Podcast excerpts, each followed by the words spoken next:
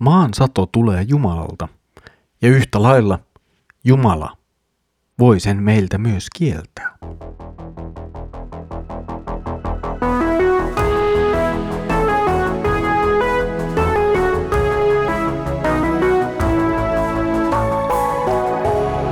Kirjoitusten pauloissa. Tervetuloa taas mukaan Kirjoitusten pauloissa Raamattu-podcastin pariin. Minä olen Mikko ja katselen teidän kanssanne nyt profeetta Hosean kirjaa. Edellisellä kerralla näimme, miten Jumala tuomitsee kansaa väärien kuninkaiden valitsemisesta ja epäjumalan palveluksesta, sonnipatsaista ja kaikesta muusta sellaista, jota oikeastaan pidetään typeränä palvonnan kohteena. Tänään näemme kirjassamme taas yhden merkin, yhden kirouksen liiton rikkomisesta. Luemme nyt Hosean kirjan kahdeksannen luvun jakeet seitsemän ja kahdeksan. He kylvävät tuulta, niittävät myrskyä, maasta ei nouse versoja, kylvöstä ei kypsy viljaa. Jos maa jotakin tuottaakin, vieraat syövät kaiken suihinsa. Israel on nielty, se on kansojen joukossa kuin astia, jolla ei kukaan tee mitään. Tässä on jälleen kysymyksessä Jumalan antama kirous. Olemme aikaisemmin jo tämän huomanneet, miten maan viljottomuus on osa sitä kirousta, joka tulee, kun kansa rikkoo Jumalan liiton. Se on siis rangaistus Jumalan liiton rikkomisesta.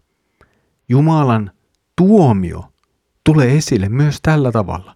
Kansa ei saa maasta sen hedelmää, sen viljaa. Jälleen kerran palaamme siihen, että kansa on epäjumalan palveluksellaan ja uskottomuudellaan Jumalan liitolle kylvänyt vääryyttä, ja nyt sille sitten julistetaan täydellinen tuomio. Ja tuomio tässä kohtaa nimenomaan on juuri se, että satoa ei tule. Nykyaikana länsimaissa emme ehkä osaa ajatella, kuinka suuri katastrofi yhdenkin sadon puuttuminen saattoi olla – kun nykyisin pystymme lentokoneella, laivoilla ja rekoilla toimittamaan viljaa ja muita elintarvikkeita kohtuullisella helppoudella toiselle puolelle maapalloa, niin se ei ollut kuin hyvin rajallisesti mahdollista Hosean aikoihin. Heillä ei tietenkään ollut lentokoneita ja niin suuria laivoja, puhumattakaan rekoista. Eli tällaisten elintarvikkeiden kuljettaminen paikasta toiseen oli huomattavasti haasteellisempaa, ja mitä pidemmäksi matka kävi, sitäkin mahdottomammaksi se itse asiassa tuli. Sadon tulemattomuus siis käytännössä johti nälänhätään ja kuolemaan. Ja tämä on se viesti, joka nyt tulee. Tämä kirous, joka teidän päällenne tulee, on se, että te itse asiassa sen seurauksena kuolette nälkään. Lisäksi, jos nyt sitten jotain satoa kuitenkin maasta puskee, niin Sitäkään ei israelaiset saa käyttää hyväkseen ja saa itselleen, vaan sen vie joku muu. Ja tämä viittaa mahdollisesti joko maan valloittamiseen kokonaan tai vähintäänkin niihin raskaisiin veroihin, joita Israel jo tavallaan maksoi Assyrialle. Ja jollakin tavalla nämä sitten vievät sen viimeisenkin, mitä ehkä mahdollisesti maasta oli saatavissa. Israelin suuruisen menestys on siis jollain tavalla täydellisesti – kadonnut ja se taistelee nyt jo itse asiassa siitä, että jääkö kukaan henkiin. Kaikki voima ja kunnia on nyt viety, mitään ei ole jäljellä, paitsi Jumalan kova tuomio. Ja siinä onkin todella käsittelemistä ja kestämistä. Ja edessä näyttää olevan vain epätoivoa ja kuolema.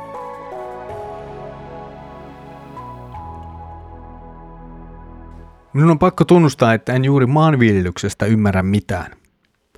Mutta yksi asia on jollain tavalla selvä.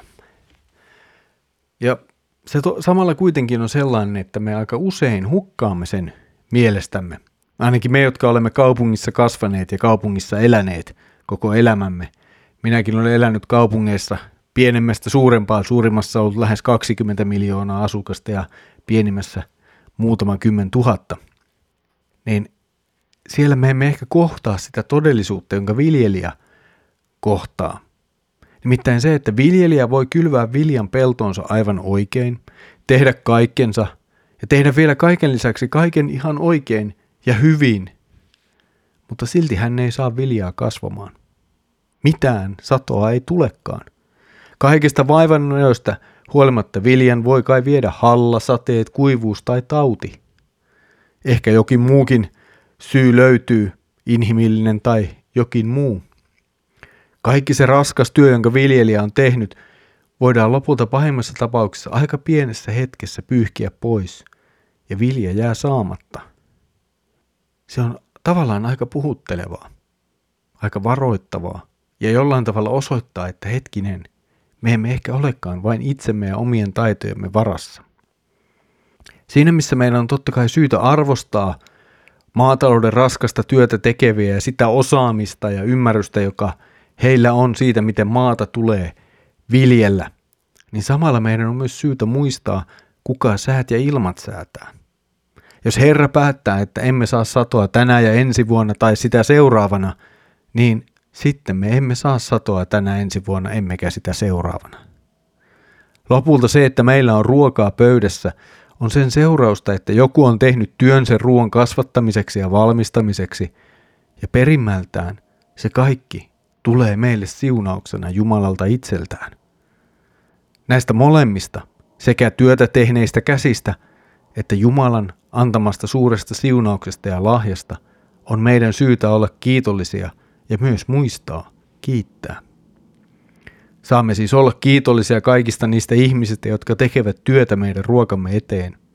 Ja meidän on syytä olla erityisen kiitollisia Jumalalle, joka siunaa meitä antamalla meille päivittäin sen, mitä tarvitsemme. Siitä meidän on syytä kiittää ja sitä meidän on syytä rukoilla, kuten Jeesus Isä meidän rukouksessa opettaa. Anna meille tänä päivänä meidän jokapäiväinen leipämme. Tässä oli tämänkertainen Kirjoitusten pauloissa Raamattu podcast. Mukavaa, että olet ollut yhdessä mukana katselemassa Hosean kirjan jakeita. Seuraavalla kerralla luemme jälleen siitä, mikä on Israelin kohtalo. Siitä siis seuraavalla kerralla. Mutta nyt muistutan siitä, että kansanlähetyksellä on myös muita podcasteja olemassa. Voit käydä tutustumassa kansanlähetyksen eri podcasteihin, mutta myös kansanlähetyksen toimittamiin eri radio-ohjelmiin verkkosivuilla avaimia.net. Sieltä löydät eri ohjelmien tallenteita ja muitakin podcasteja, mitä kansanlähetys on tehnyt ja tekemässä parasta aikaa. Suosittelen tutustumaan niihin. Mutta nyt Herramme Jeesuksen Kristuksen armo, Isä Jumalan rakkaus ja Pyhän Hengen osallisuus olkoon sinun kanssasi. Amen.